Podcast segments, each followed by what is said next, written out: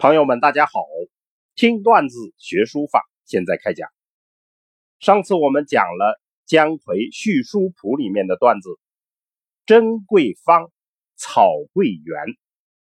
今天我们讲姜夔续书谱里另一个段子“迟与速”。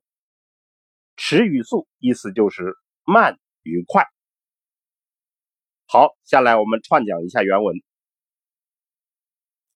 迟以取言，速以取劲，意思就是慢从而取得言美，快从而取得险劲。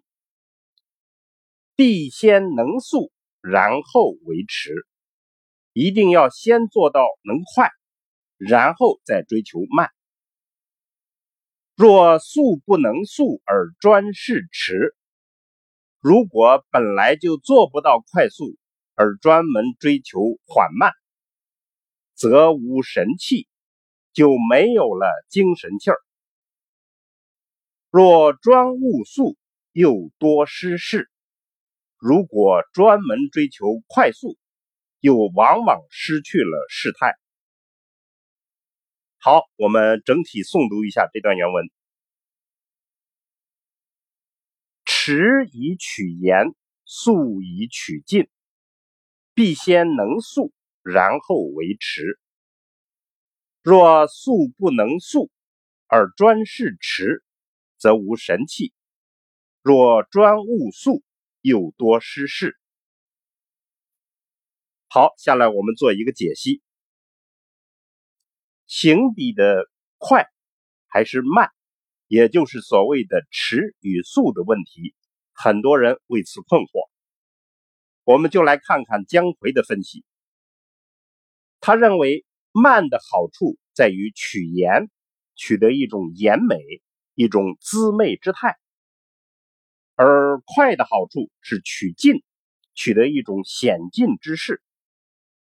但是专事迟，专门写的慢，则无神气，就没了神气儿；专务速，专门写的快，又多失事，又往往失去了事态。那么到底如何是好呢？姜夔提出来，必先能速，然后为迟。要先练好了快，然后再有意慢下来。简单归结一下姜夔的逻辑，其实就是说，先要学会快，能做到快，然后再有意的慢下来。为什么要这样呢？这里面有一层意思它没有点透，那就是主动控制。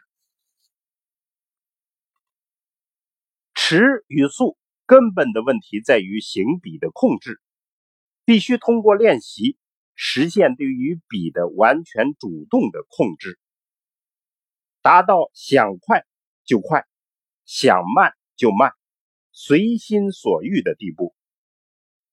如果能实现这样的控制，自然就可以取言又取劲，该取什么完全按照自己的意愿，而不是任行笔的惯性而失去控制。一旦失去了控制，迟与速所带来的毛病都会显示出来。对于毛笔的控制能力，这是书法的关键。所有的书法练习都是为了在控制中达到自由的状态。所谓自由，就是由于自己而不由于外力，这是中国古代对于自由的核心诠释。所以我们今天段子的结论就是，迟与速等等这一类的问题，表面上是一种技法，而骨子里则涉及到自由意志的实现。而自由本质上是一种带着镣铐的舞蹈。好，听段子学书法，我们下次再见。